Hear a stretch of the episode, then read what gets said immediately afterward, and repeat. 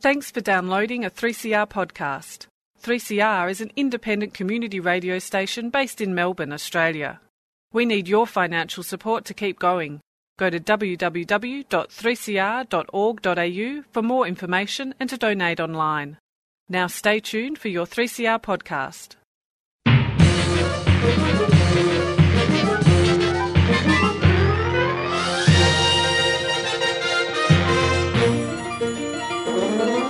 Hello and welcome to another episode of Lost in Science. My name is Claire and it's a um, special episode of Lost in Science this week. I mean, they're all pretty special, but I would say this is more special. More special because I've actually kicked Stu and Chris out of the studio this week, and it is all ladies on the air, all women on the air. Hello. Hello, there we go. whoop whoop. it is, in fact, the week of International Women's Day. I mean, just like your birthday, I think International Women's Day should have a whole week dedicated to it. Heck yeah. Yeah. So, welcome to the International Women's Day episode of Lost in Science. And today on the show, I'm going to be talking a bit about the Franklin women, Australian women who are also crusaders in increasing visibility of female scientists, um, specifically in, you know, places where people go and learn about scientists, like Wikipedia. Mm-hmm. And I'm joined in the studio with Alanta Colley Hello. and Sarah Nagorka. Hi. Hello. Alanta, what are you bringing into the studio today? You are. Uh, brought my bag, uh, my wallet, uh, my sense of optimism, hope for a better future. Oh, I like love it. I love it. Now, you also have um, a show coming up. I do. Yeah. Yeah. Are we going to be hearing a bit about that? You're going to hear all about my brand new, mostly written show on the origin of feces. Uh, Did you say the origin of species? I didn't say the origin of species. I said the origin of feces. It's uh, it was a typo uh, during submission time, and now I just have to roll with it for the entire rest of my life. It's a I serious it. typo. It's not just one letter. no, no, a lot of the letters just It's three to four letters. it's all you got to blame these things on autocorrect. It's a quirky sense of humor. Don't blame it on autocorrect. This Yeah. is one of your best puns to date. It's pretty great. Yeah, I might regret it eventually. Uh, spending six months of my life writing a show about poo has has had its highs and lows, but uh, it's something I've committed to, so I'll see it through. I can't wait to hear more about this. And Sarah, welcome to Lost in Science. Thank you. Now, what have you got for us today? Um, I'm going to tell a story about a pharmacologist who is no longer with us, but her name was Gertrude Elion. And she was a chemist in the like 1940s in, in America when it, it was quite unusual to, to find a woman in the lab. Yeah. Um, yeah, and some of the things she faced during that time. So, yeah. Excellent. Well, happy International Women's Day, everyone, and on with the show.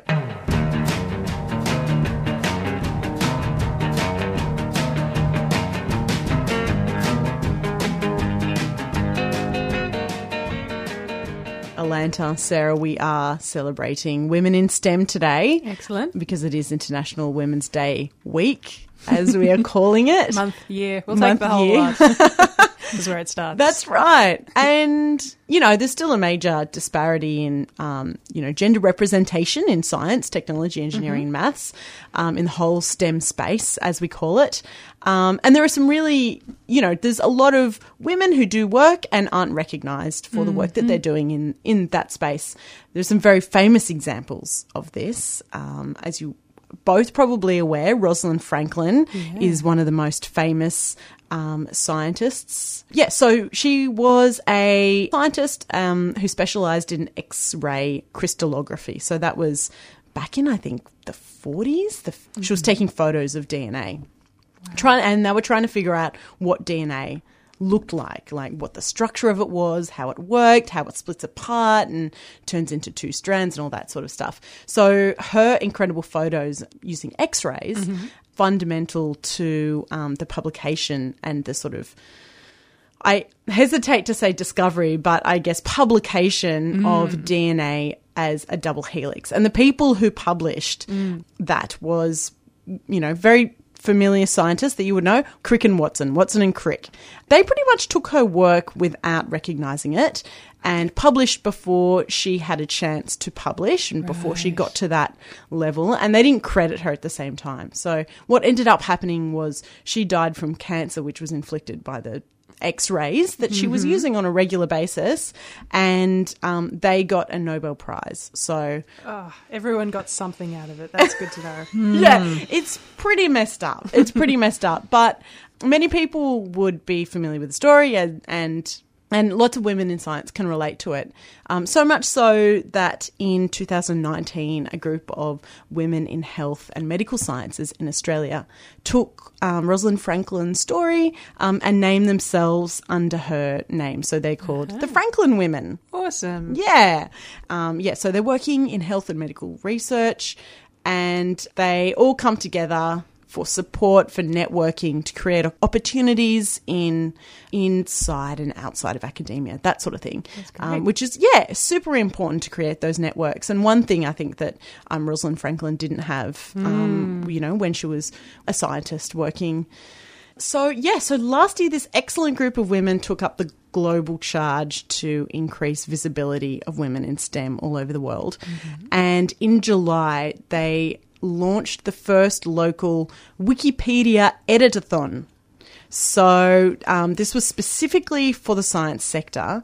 Um, and it was part of a more global movement of women in science, tech, eng, and maths um, to increase, you know, the visibility of women who um, on on Wikipedia. So a whole bunch of women working in science would, you know, get their their inspired their their muses in science, you know, who inspired them, and make Wikipedia pages for them. Awesome. Yeah, I know. Yeah, so good. And like this came out of Wikipedia or, you know, someone crunching the data on Wikipedia and seeing that only 18% of all biographies on the platform um, were women. Wow.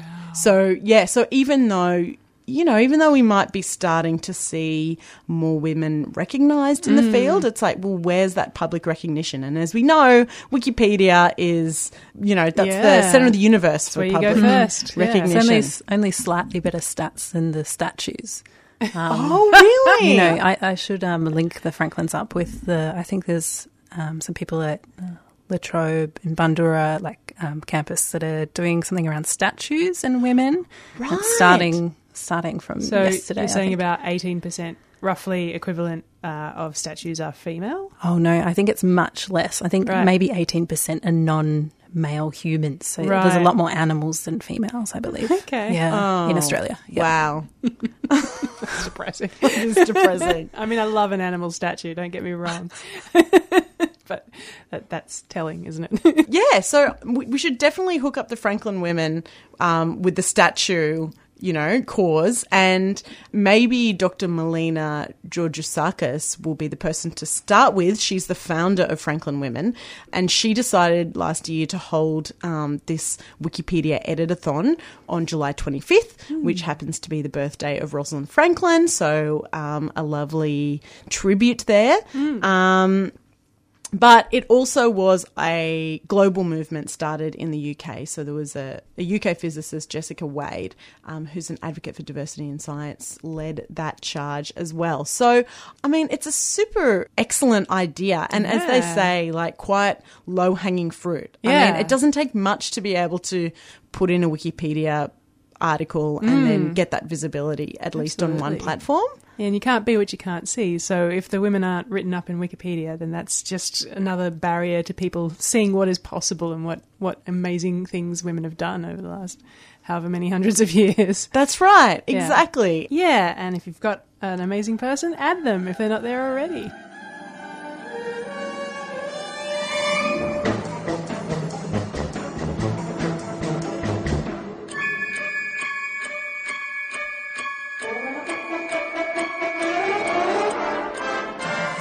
So, Alanta, Hello. how are you? I'm good. You're I'm well? good. I am well. I'm tired, but I'm well. I'm Good. here. That's what matters. Now, Alanta, you are a comedian, a uh-huh. stand up comedian. Yep. You're a science communicator. Sure am. You wear many hats at many times. Yes, well, you know, with the UV rays, you've got to get as much coverage as you can. Just all the hats all the time. You're also a regular on Lost in Science. I know. I love this place. Ah, Can't get rid of me. It's so good to have you here. Thank you. You're also here because you have a new show coming up for the Melbourne International Comedy I Festival. do. Yes, on the origin of feces. The origin of feces. Yeah. I mean, I just wish Darwin was alive to, to hear that great pun. He's really missing out. He's turning in his grave. You can just hear it. this is not what he intended it to be. But that said, Darwin was massively keen on feces. I um, I, I decided to read on the origin of species a few years ago. It took me six months for starters. Oh, yeah. And the only way that I get myself motivated to get through it, but I, I broke down my favourite quotes from, from Darwin because Darwin was an amazing dude and like had this incredible five years on, on the Beagle, and then came home to London and just potted around in his backyard. and one of the things he would do would be to go around his garden and collect bird poo and Oh. then extract, um, see if he could find anything in it that would germinate, if he found any seeds in the bird poo, and actually just see if he could get a plant to, to grow from the from the bird poo. So he was big on feces. So I think he probably isn't too upset with what I've done with the title of this show. No, I think he would be celebrating it. So moving from the origin of the species slash feces to the to the origin of the feces Uh-huh. of feces. Yeah. Yeah. Tell us about your show. Yeah. Um, so I decided I wanted to do this show because I was really interested in the research coming out around gut bacteria and fecal transplants. And um, I read this amazing book called Gut by Giulia Enders, who's this German doctor. I hope she's got a Wikipedia page. I'll check. Yes. She probably does. She's pretty. Um, she's popular. She Yeah. came to Melbourne, I think. Maybe last year and just sold out instantly. I feel like that book has quite a transformative effect over people's lives. It does, Yeah. yeah. Um, and it's a, it's an, it's definitely, it's very much science communication. It's very lay. Um, probably a little bit too lay for my t- liking. I would have liked a bit more science, but that's you know coming with a public health background there. Um, but she's just starting. She yeah, she wrote that a few years ago and was starting to popularize this understanding that we're you know the way that microbiology research is going is that we're we're seeing that specific bacteria are needed for our for a healthy gut microbiome. And she was just starting to hint at some of the incredible research that's being done. And it was very early on when she wrote that book. And there's been so I was sort of like I'm going to sit on this topic I'm going to wait a couple of years and I'm going to see what research comes out because I reckon everyone's doing this now. Yeah.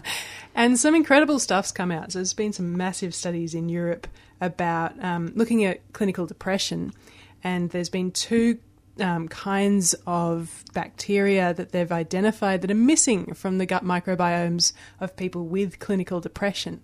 So they're starting to use fecal transplants to actually treat depression, among Wow. many other things. They can Yeah. they can be that specific and sort of drill down that much and be like, oh, these two strains Yeah. of bacteria are missing. They were they were pretty large cohorts, so they're taking samples from large numbers of people. Yeah. uh, and they, they did it in two different European countries. So it's still early days, but they were significant results from those those studies. So yeah, that was that was, and it, it's hard research to do because everyone has a completely unique microbiome and that's actually one of the things when they talk about probiotics you can Mm. throw a po- probiotics tablet in one person's microbiome mix and it will have huge effects Yeah. and other people will not have any impact so it's very interesting area and it's it's like your thumbprint your microbiome so yeah it's it's early days but it, it's fascinating what the research is starting to show It's interesting. When I went through um, pharmacy school, there was a lot of talk about the future of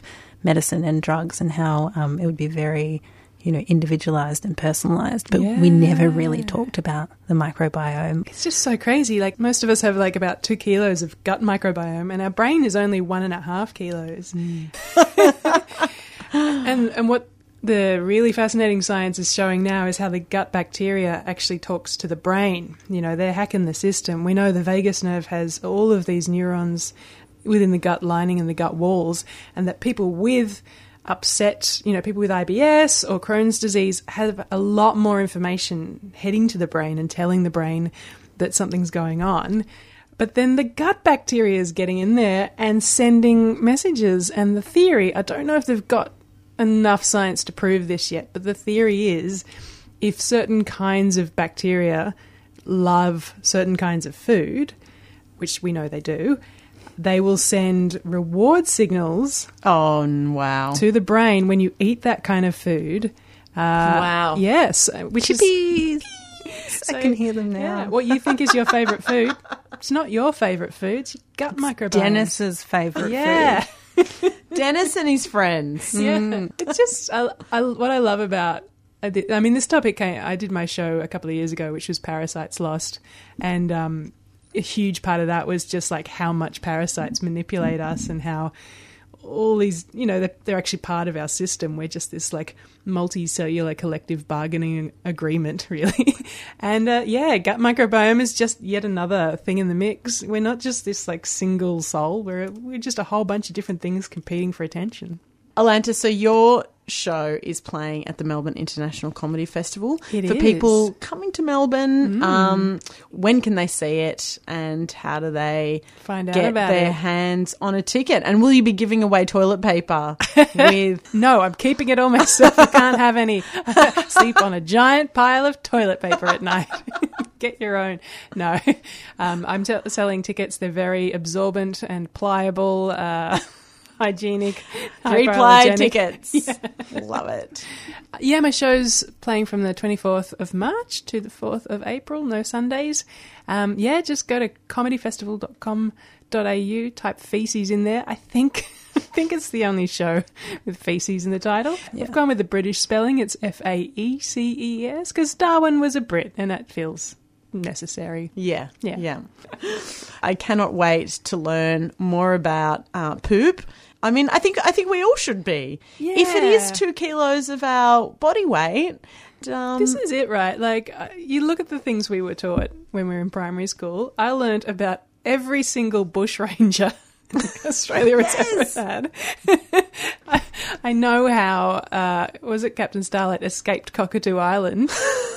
But uh, I don't know. I was not taught important things about the menstrual cycle or whether my poo uh, tells me whether I'm healthy. The stuff that you need to know on a day to day basis. well, Alanta, thank you so much for joining us for International Women's Day special. My pleasure. And lowering the tone. Anytime you need the tone lowered, just give me a call.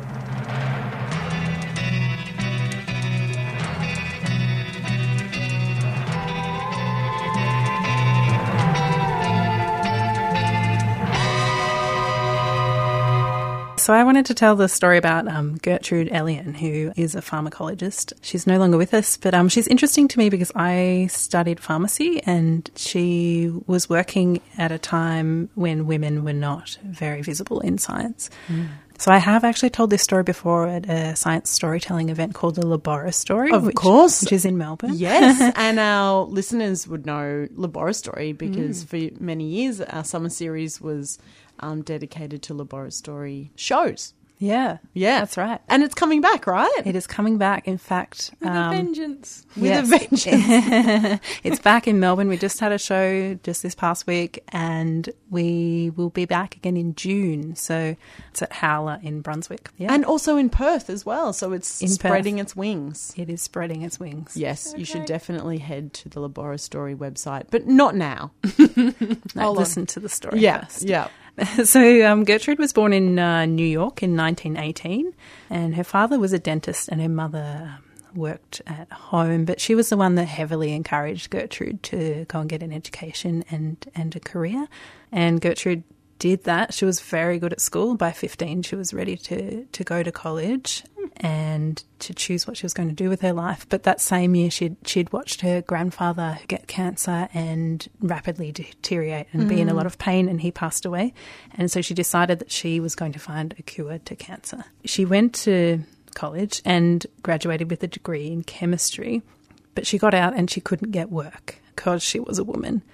Um, and at one point, she remembers being rejected because they said she'd just be too distracting mm-hmm. in the lab. Mm-hmm. And she says about that time that she hadn't actually been aware that any doors were closed to her until she started knocking. Mm. Like mm. she had this beautiful So it's view cra- of the world. It's crazy that she she got through university and that you know wasn't mm. wasn't bumping into that sort of patriarchy. Let's be honest, there, but it was actually the workforce which was the first place that pushed her out. Yeah, it's hard to know. In, in interviews, she sounds like just a very positive and upbeat person. Maybe she just sort of let it fly over her. I don't know. So she decided to train as a secretary. Oh, Yeah, which is both amazingly admirable with because of persistence, but Yeah. incredibly depressing. She did get some secretary work and also eventually landed some science teaching and an unpaid position in a laboratory, reputedly washing dishes. yeah. Um, yeah, around this time she had fallen in love with a fellow student. He was a, a math student by the name of Leonard um, Canter, and they planned to marry, but um, Leonard became ill. And in 40s, in 1941, he actually died of um, bacterial endocarditis, which is an infection of the heart. And this further tragedy made Gertrude want to even more so become a biochemist and a pharmacologist. So she eventually saved enough um, with her science teaching to pay her way own way to New York University, even though she had applied. Wow. She'd applied 15 times to get funding Wow. and got rejected 15 times again due to gender bias. But yeah, eventually she just found her own way to pay for it. Wow, so dedicated. know. Persistence. That's incredible. Yeah. I know. And um, postmasters again, she was unable to find a research position, so she went into food testing, uh, specifically testing the acidity of pickles, which is quite relevant. She was Polish, um, well, a Pol- Polish immigrant, her parents were, and also testing the color of egg yolks going into mayonnaise.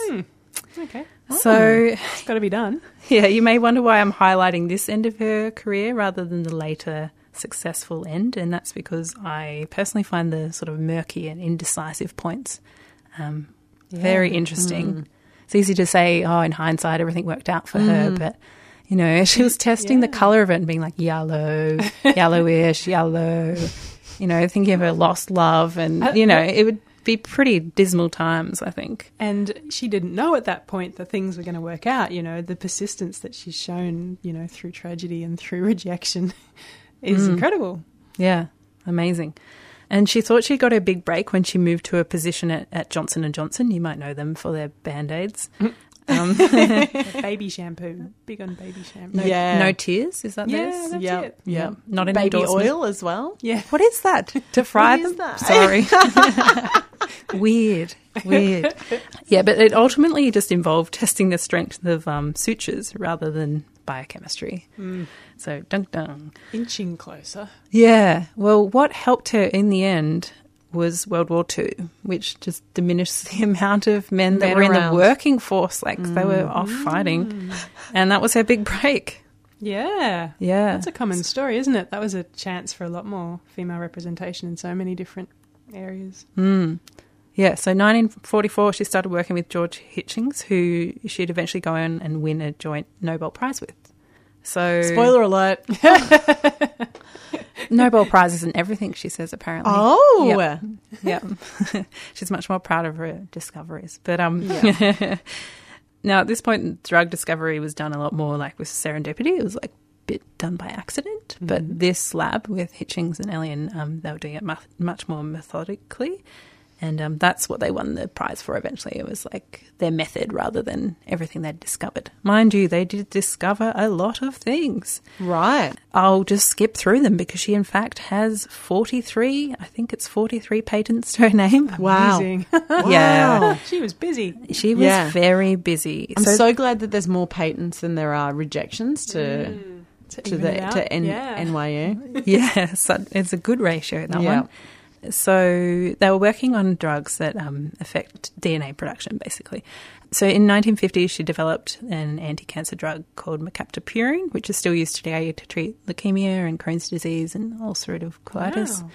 And the thing is, when Gertrude Elion started, leukemia was a death sentence, basically. But by the time she died in 1999, um, around 80% of leukemia causes were like curable. Amazing. Wow, and that was the direct result of the drugs that she Yeah, discovered. yeah. That's incredible. Imagine seeing that What in a- your lifetime, just Yeah. seeing what was a death sentence turn Yeah, into. No wonder like you would you would claim that as your life's work rather than a Nobel Prize. Very Yeah. satisfying. Yeah. And she said she did receive a lot of letters from people personally thanking, like, my child is still alive. That's because of Wow. you, you know. So um, Hitchings and Elion didn't um, develop new drugs; they developed new classes of drugs, like the whole class. Wow. So right. Okay. It's just I cannot emphasize how productive they were uh, as a team. Yeah, and other ones she developed. Um, she developed immunosuppressives that now make organ transplants possible. wow. Amazing. Oh my goodness. and the earliest HIV and AIDS treatments. So um, AZT. What? That must have been the 90s? Do you know? Yeah, it must have been the 90s. So this was very late in her career. In fact, she might have even semi-retired at this point, but it's still attributed to her. And also relevant to today is that um, people thought that antivirals would not be possible to make because they thought they would be too toxic for the, the healthy cells. And but they made the first um, antiviral, so acyclovir. So if anyone here gets cold sores and uses, you know, cold sore cream, that's acyclovir. So thank you, Gertrude Elion. I mean, I don't have her. No, um, sorry. Allopurinol for gout, um, a treatment for malaria, Oh my gosh. this really is sort of like scattergun. yeah. Yeah, they're all very, very different drugs. Exactly. Yeah, treating completely different things. Yes. Wow. Yeah. It's just like she had a crack at everything and, Yeah. you know, just like, oh, there's another one. Yeah, she must have had, or just had like this killer methodical process. Yeah. It's amazing. Yeah. Um, so when she received the Nobel Prize in um, 1988, she was the only woman that year to receive one. And the Wikipedia entry, you might be interested to know, said that she was wearing a blue chiffon dress, oh, boy. which, I, you know, I, I don't know what Hitchings was wearing, which is very disappointing. So Yeah, because it's probably might- not in his Wikipedia page, is it? No, I might go and change that. Yeah, yeah, you should. Oh, gold. Oh, amazing. Um, Grey woolen jacket. it's like Women's Weekly meets Wikipedia. Do you think it's there just because there's a lack of other information that they could share about her? Surely not. Because I got it wrong. 45 patents, not 43. 45. Okay. Um, she did never, she never did get to develop a uh, cure for the cancer that killed her grandfather, which was um, stomach cancer. And in the end, most of her work was, um, yeah, with leukemias rather than hard tumor cancers. But needless to say, she, you know, changed the course of history for many, many people. And she died at the age of 81 in 1999 with massive legacy of invention and mentorship and persistence. What a legend.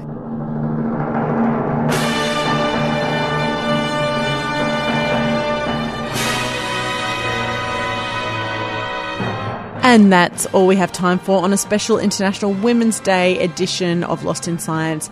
Big thanks to Sarah Nagorka and Alanta Colley. Lost in Science is recorded in the studios of 3CR and broadcast around Australia on the Community Radio Network with the kind support of the Community Broadcasting Foundation. You can find us on Twitter, Facebook, or at lostinsci at gmail.com, or just listen next week when Stu, Claire, and Chris will be back in the studio for another episode of Lost in Science. Thanks for listening to a 3CR podcast. 3CR is an independent community radio station based in Melbourne, Australia. We need your financial support to keep going. Go to www.3cr.org.au for more information and to donate online.